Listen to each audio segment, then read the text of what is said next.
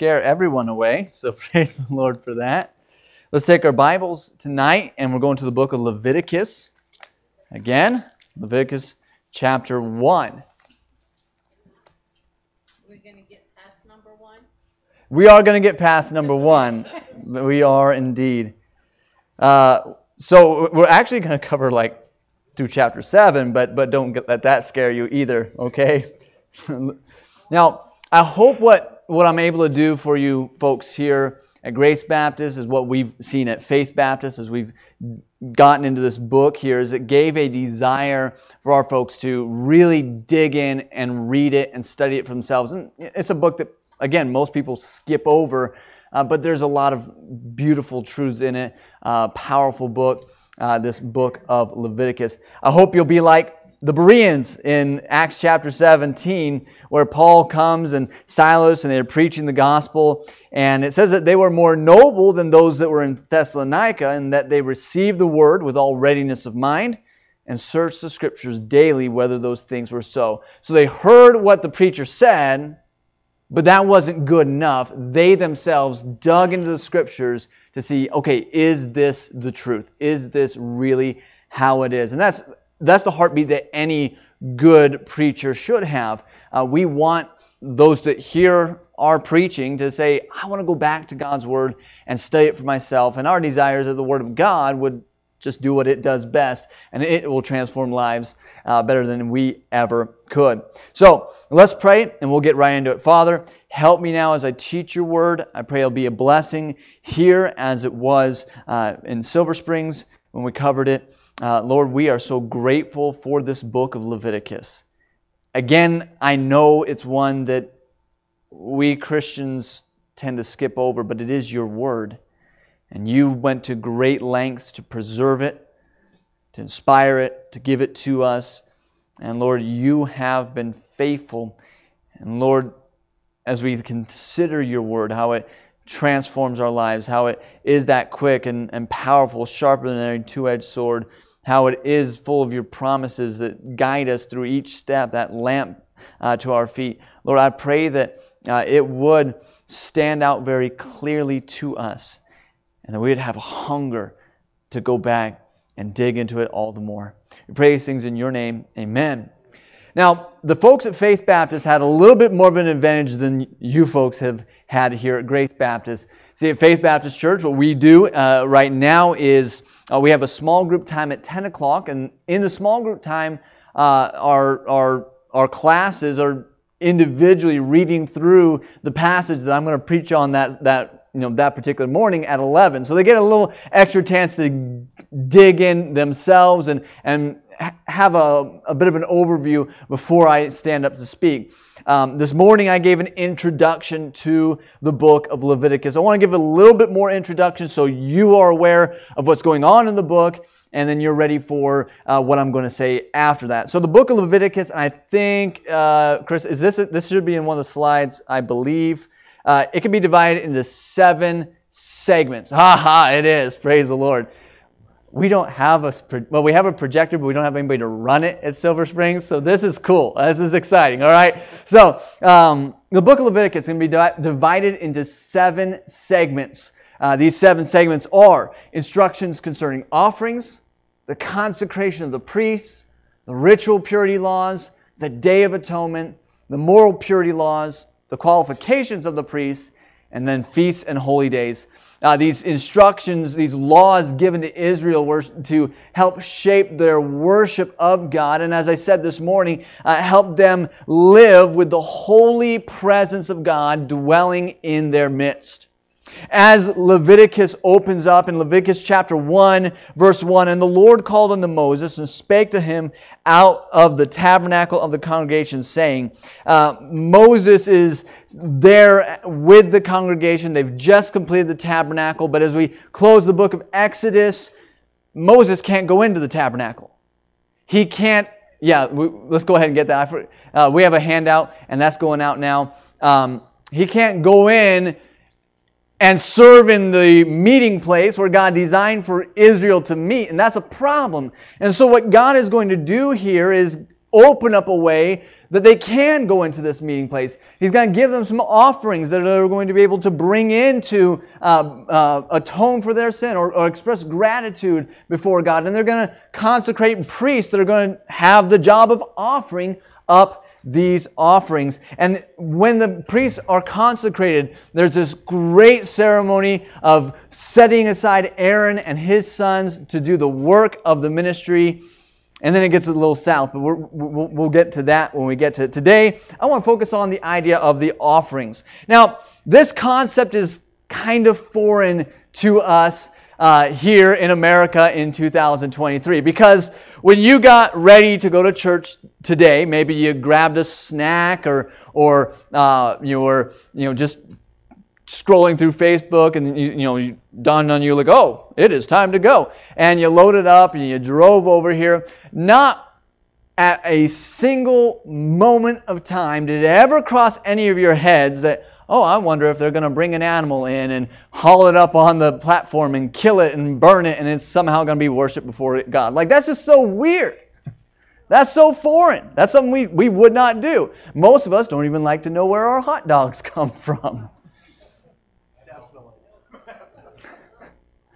I, Rural Pastor 101, I, I, one of my tasks a few weeks ago was to help a church member process chickens. That was, you know, that was my day, you know. Um, but in Israel, that was a day to day thing. That was life. That was part of their worship before God. When they came to the tabernacle or when they came to the temple, they were going to bring an offering, and they knew full well what was going to take place. Because God had instructed them about offerings. And also in the ancient world, everyone did it. Every religion had it. So it wasn't completely strange the idea that they would offer an offering, yet God, He gives some very specific reasoning for this offering. Or rather, five offerings. And you should have received a handout of those offerings. So let me just go over them. Uh, again, I'm going to overview, I'm going to challenge you to go back and read it for yourself. The first offering that we find given here in Leviticus, picking up in verse 2, Angie, speak unto the children of Israel, and say unto them, If any man of you bring an offering unto the Lord, ye shall bring your offering of the cattle, even of the herd and of the flock. If his offering be a burnt, off, a burnt sacrifice of the herd, let him offer a male without blemish. He shall offer it of his own voluntary will at the door of the tabernacle of the congregation before the Lord. And he shall put his hand upon the head of the burnt offering, and it shall be accepted for him to make atonement for him. So the first offering that we see in the book of Leviticus would be the burnt offering. The burnt offering was the most common offering. It was offered every morning and every evening. It was offered on special days. It was offered on the Sabbath. It was offered on the new moon. It was offered at the feasts. Uh, it was offered uh, for performing various rituals. Mean, it was just, it was just like the, the status quo baseline normal offering. Can we call it that? The normal offering was the burnt offering. And, and what would be offered would be uh, an animal from either the herd, as you read there, that'd be cattle, or from the flock, which would be uh, sheep or, or, goats, or they could even bring a bird, a, a pigeon or, or, turtle dove. And that animal would be brought in. The one who is offering the burnt offering would put his hand on the head of the offering. Uh, and in a sense, it would um, be like appointing this representative that's going to go and be burned up, you know, and, and, die on your behalf. And this animal would be uh, killed, its blood sprinkled on the altar, and completely consumed upon the fire. The second offering that you're going to find in the book of Leviticus, this one is one we don't really think of. When we think of offerings, we think of the burnt offering. Yeah, you know. But there's a second kind of offering that's given here. It's in Leviticus chapter number 2. And so let's take a look just briefly a few verses there. And uh, Leviticus chapter 2, verse 1. And when any will offer a meat offering unto the Lord, his offering shall be of fine flour and he shall pour oil upon it, and put frankincense thereon. And he shall bring it to Aaron's sons, the priests, and he shall take there out his handful of flour thereof, and of the oil thereof, with all the frankincense thereof. And the priest shall burn the memorial of it upon the altar to be an offering made by fire of a sweet savor unto the Lord. And the remnant of the meat offering shall be Aaron's and his sons. It is a thing most holy of the offering of the Lord made by fire. So this meat offering, uh, it goes by several different cat, uh, different names, but it can be called the meat offering, or the meal offering, or the grain offering, or the cereal offering. This was a non-animal offering. This was you were bringing grain, you were bringing flour, you were mixing it with oil and frankincense. You may even cook it before you brought it there. You could bring the priest a stack of pancakes, and that was the offering. That was the grain offering. That was the purpose of the grain offering. Just say thank you. Say, God, you're good. I want to show you how much I appreciate how good you are. I'm going to bring this gift, and it's going to take care of your priests that are serving on my behalf and offering up my burnt offerings. So here you go, Lord, just to say thank you, just to praise you. Here is my meat offering. Here is my meat, you know, my cereal, my grain offering. The grain offering was always mixed with oil and then frankincense. It could be cooked, it could be uncooked.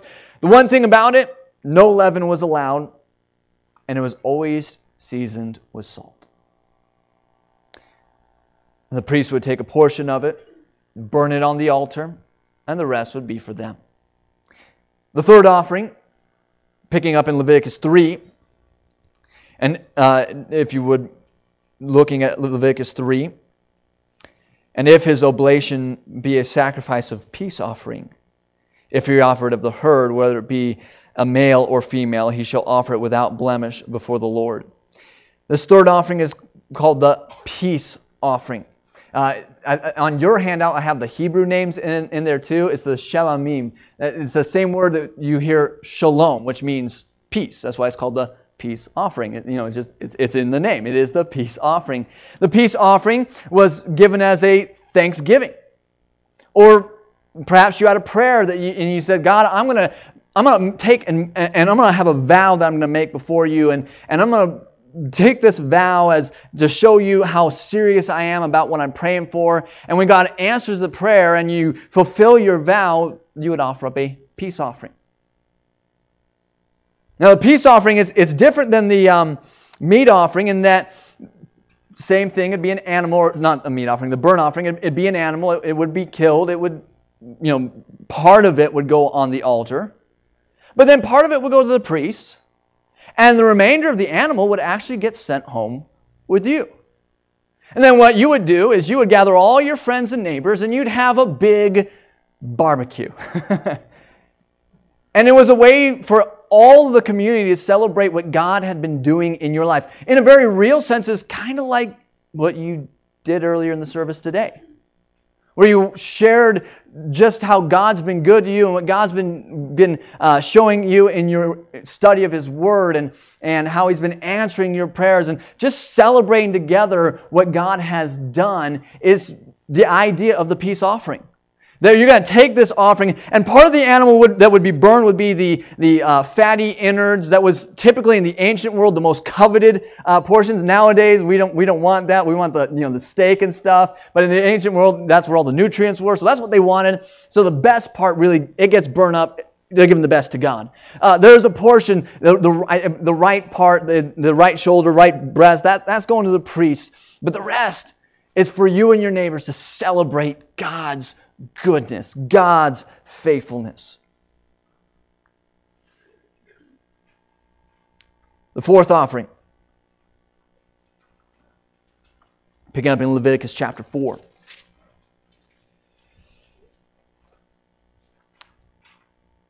The Lord spake unto Moses, saying, Speak unto the children of, uh, uh, uh, children of Israel, saying, If a soul shall sin through ignorance, against any of the commandments of the Lord concerning things ought not to be done, and shall do and shall do against any of them. If the priest that is anointed do sin according to the sin of the people, then let him bring for his sin which he hath sinned a young bullock, without blemish unto the Lord for a sin offering. He shall bring the bullock unto the door of the tabernacle of the congregation before the Lord, and he shall lay his hand upon the bullock's head, and kill the bullock before the Lord. And the priest that is anointed shall take of the bullock's head and uh, bullock's blood and bring it to the tabernacle of the congregation. The priest shall dip his finger in the blood and sprinkle uh, of the blood seven times before the Lord, uh, before the veil of the sanctuary. The priest shall put some of the blood upon the horns of the altar of sweet incense before the Lord, which is in the tabernacle of the congregation, and shall pour all the blood of the bullock at the bottom of the altar of burnt offering, which is at the door of the tabernacle of the congregation. Uh, and I'll stop there for just, just for sake of reading. Now you know where to look here. What is the sin offering? The sin offering, it's not an offering of thanksgiving. It's not an offering of praise like the peace offering was. The sin offering, as we read at the very beginning of the chapter, there is if you sinned, but you, you did so in ignorance. You did wrong, but you didn't realize you were doing wrong, or you, or you didn't mean to do wrong. You still did wrong. And this is powerful when you think about it because here God is saying, I'm going to hold you accountable. But even then, we have God's patience being revealed. I'm going to hold you accountable, but I'm, I'm, going to give you some instructions here to where each and every person will be able to offer up a sacrifice to get that thing right. Now, the sin offering, what was offered, depended on who committed the sin. If a priest or the entire congregation sinned, then a bull was brought in, a large animal. If a leader, a judge, somebody who would typically be a little more uh, um, well to do, a little more affluent, uh, if he sinned, he'd bring a male goat. If it was a common person, a female goat or lamb. If the one who sinned could not afford a lamb, then he could bring in two turtle doves or pigeons. And if he couldn't even afford that, then he could bring in an ephah, which would be 22 liters, a sack of flour. You see God's patience in that? And God's grace? Like, if you sinned and you said, I, I didn't know I'd sinned, I didn't know I'd done wrong, it wasn't that God said, Well, you know what? Now you, you got to bring in a, an entire bull. But Lord, I'm a homeless guy. I, I, don't, I don't have anything. I, I can't afford a bull. Oh, too bad. No, God's gracious. And if somebody in Israel had committed a sin through ignorance, they still had to get it right. There still had to be some atonement, but they could, they could bring in a sack of flour as a guilt offering. There's a fifth offering, though. It's a little bit different than the sin offering. It's called the trespass offering. Now, we might struggle a little bit because sin and trespass often are used interchangeably, especially by preachers. So, what's the difference between those? Well, the sin offering was for sins that were committed in ignorance. But the trespass offering, also known as the guilt offering, covered in Leviticus chapter 5, and, and uh, uh, you know, there, there's references there for you to go in just for sake of time. I can't dive into it. Um, but the guilt offering would be if you knew you were doing wrong. If you did something purposefully deceitful.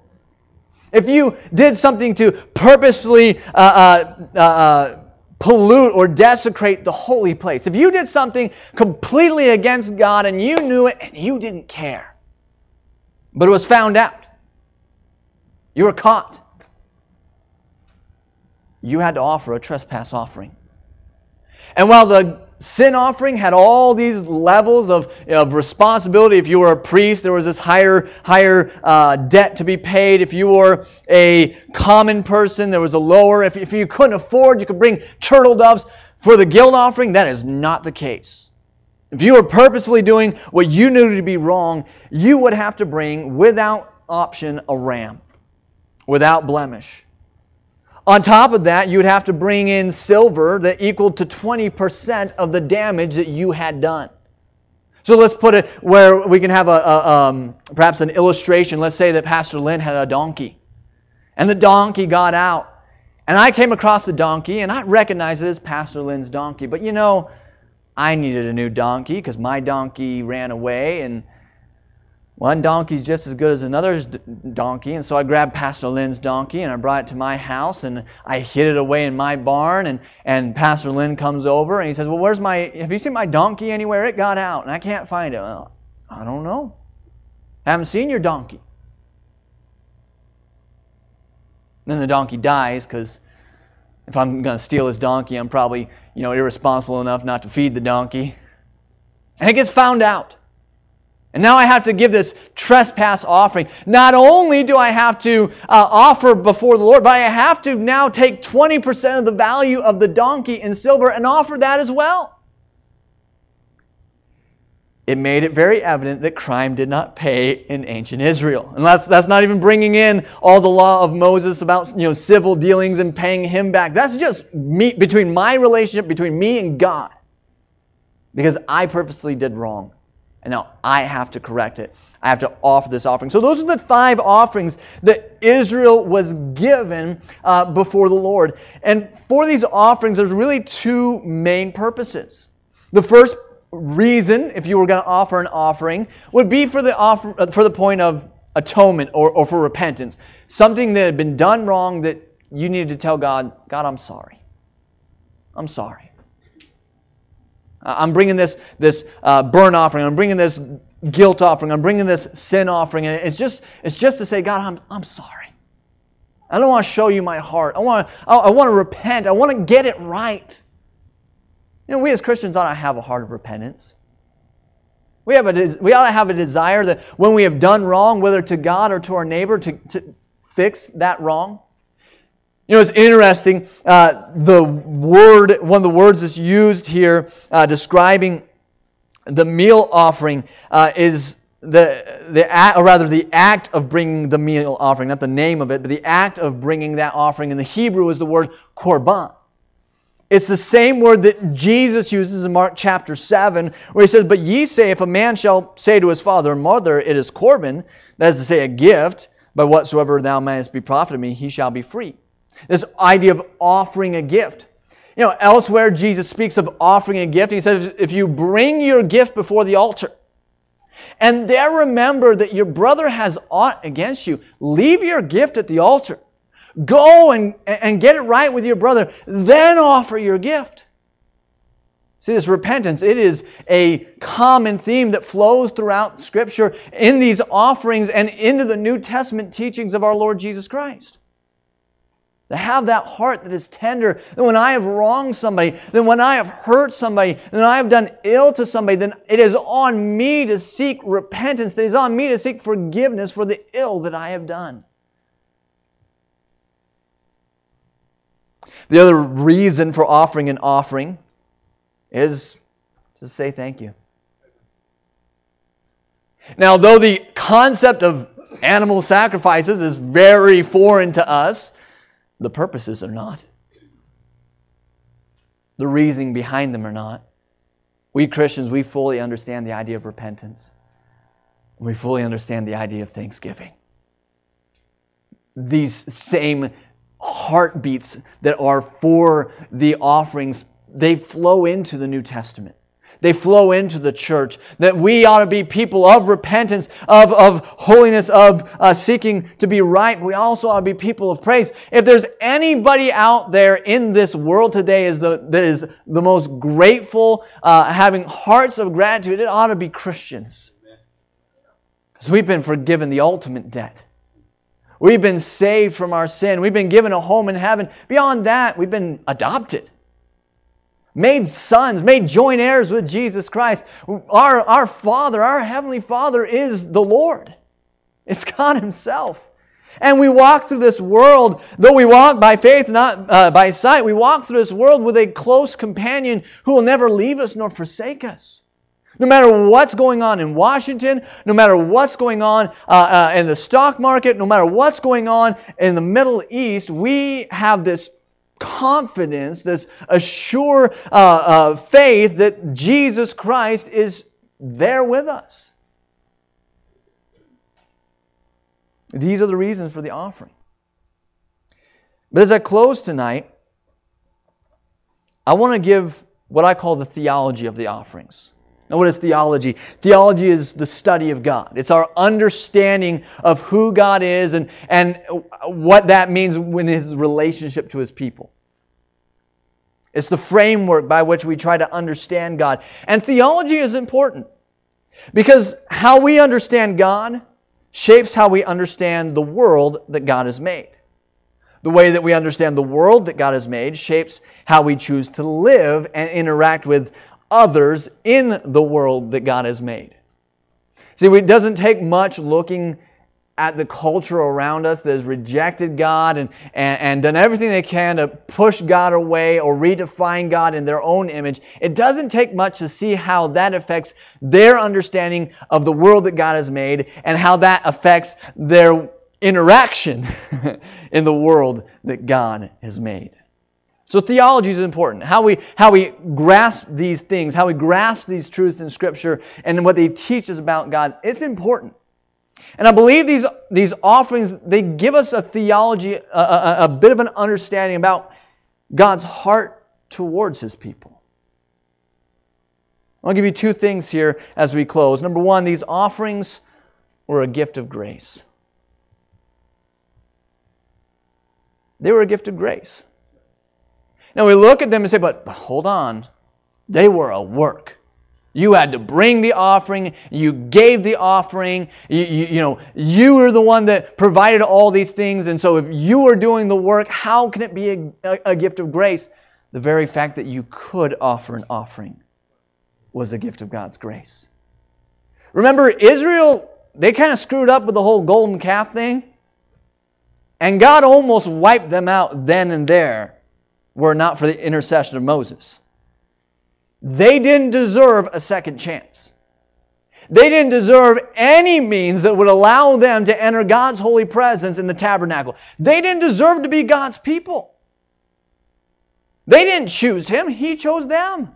He called them out of Egypt. He brought them out with a mighty hand. They did nothing in and of themselves to deserve these these things, these instructions, these, these, uh, these um, laws that would allow them to be holy people. And yet God desired for them to be His holy people. And without deserving it, without really having any merit of their own, God says, hey, you know what? Israel, I love you. And I'm going to enable a way that someone else can stand in your place and can come before me, and I'll accept that. And though you may have sinned by ignorance, and ignorance of the law is no excuse. If you've ever gone through Goldfield, you know what I'm talking about. Uh, there's that those speed limit changes, and they happen so quickly. And one, one night I got pulled over. I missed it. And, and, and I deserved a ticket. And the officer said, I'm going to give you a ticket. And then he forgot and drove away. So I'm like, oh man, grace. I didn't deserve it. So whether you sin by ignorance or you sinned on purpose, you meant it. You were, you were, you were conniving, dastardly McNasty. You were a turd in a bag, and you knew it. Whatever the case was there, God said, Hey, I love you enough to offer some grace before you that you can, you can be forgiven. That you can be my people. That you can come to me and I can be your God. That's incredible. That's amazing. That's grace. These offerings were a gift of grace. But let me say this also in this theology of the offerings the offerings were accepted by faith. Who received the instructions about the offerings? Were they given to the general people? No, it was Moses. Moses received the law from God. Moses brought the law to the people. Moses said, Thus saith the Lord. So there is a certain element, if you are an, an Israelite in, in you know, the Sinai Peninsula in those days, and you sinned and you knew you'd sinned and you need to get it right, there's a certain element of do I really believe Moses? How do I know he's not operating a secret meat packing plant in that, in that tent there? How do I know he's not just filling his pockets with my offering? Or maybe he's got a famous Dave's in there or something. How do I know that my offering will really atone for my sin? Or is it just something that they made up? There's a certain element of faith. Am I going to believe that God actually said this? And am I going to believe that God meant what he said? There are some that teach this concept that in the Old Testament, salvation was by works. You had to be good enough, you had to earn it, you had to merit it. But I'm, I'm pointing out to you here tonight that is not the case. The means of salvation in those days was the same as it is for us today. The perspective is different. You know, for us today, we look back at the finished work of Christ on the cross. For them back then, they looked forward to it through these shadows that pointed to Christ. But it was still by grace through faith. And that not of yourselves. It was a gift of God, not of works, as any man should boast. It's always been, the, the, the, the way that God has dealt with man has always been by grace through faith. You can trace it back from Genesis all the way through Revelation. God has dealt with man by His grace, our unmerited, undeserved favor granted to us by God through faith. Will we believe His words? You know, the Christian life that we live today is very different in some regards than ancient Israel. You didn't go to a tent today in the middle of the desert hauling a bleeding lamb to be killed. Watch its blood be sprinkled and atone for your sin. You didn't, you know, the pastor today wasn't in this white linen garment with this ephod and this breastplate with 12 stones and this crown. And I mean, it, it, it was much more ornate then. But there are some things that have not changed. In a sense that God has been wonderfully consistent, dealing with mankind the same way over and over and over again. Unfortunately, mankind has dealt with God the same way over and over and over again. But praise God, He's faithful. Praise God, He's patient. Now, if you're here tonight and you've never received Christ as your Savior, there is an invitation to do that. You are a sinner. Not the words you wanted to hear coming into church. You probably were hoping that somebody would give you some words of encouragement, but there it is. That's the truth. You and I, we are sinners. I am a sinner. It doesn't take long getting to know me that that is the case. You can ask my wife. Uh, she, she has notes. She can tell you uh, I, I am a sinner. The problem is that sin has a penalty. Because we have broken God's law, we are under God's wrath and deserving of God's punishment. Because ignorance of the law is no excuse. We broke the law, period. We deserve the, the, the, payment of that, of that punishment. You know, when we speak of or think of human judges, and we think of human judges that don't come down upon offenses of our law, or we think of human prosecutors that don't uh, prosecute when the law has been broken, we say they're corrupt. And we despise that because there's a certain element of us that, you know, being made in the image of God, we, we hunger for justice because that's how God is wired. But it's amazing when God's concerned and we think of Him judging sin, we say, well, God's mean if He judges sin. No, God's righteous. He's a good judge, He's not a corrupt judge. But even though we were sinners, and even though we were deserving of the penalty of that, that, that sin, we broke God's law, we, we stood underneath God's wrath, yet God made a way. By His grace, He sent His own Son into the world. Jesus Christ died on our behalf.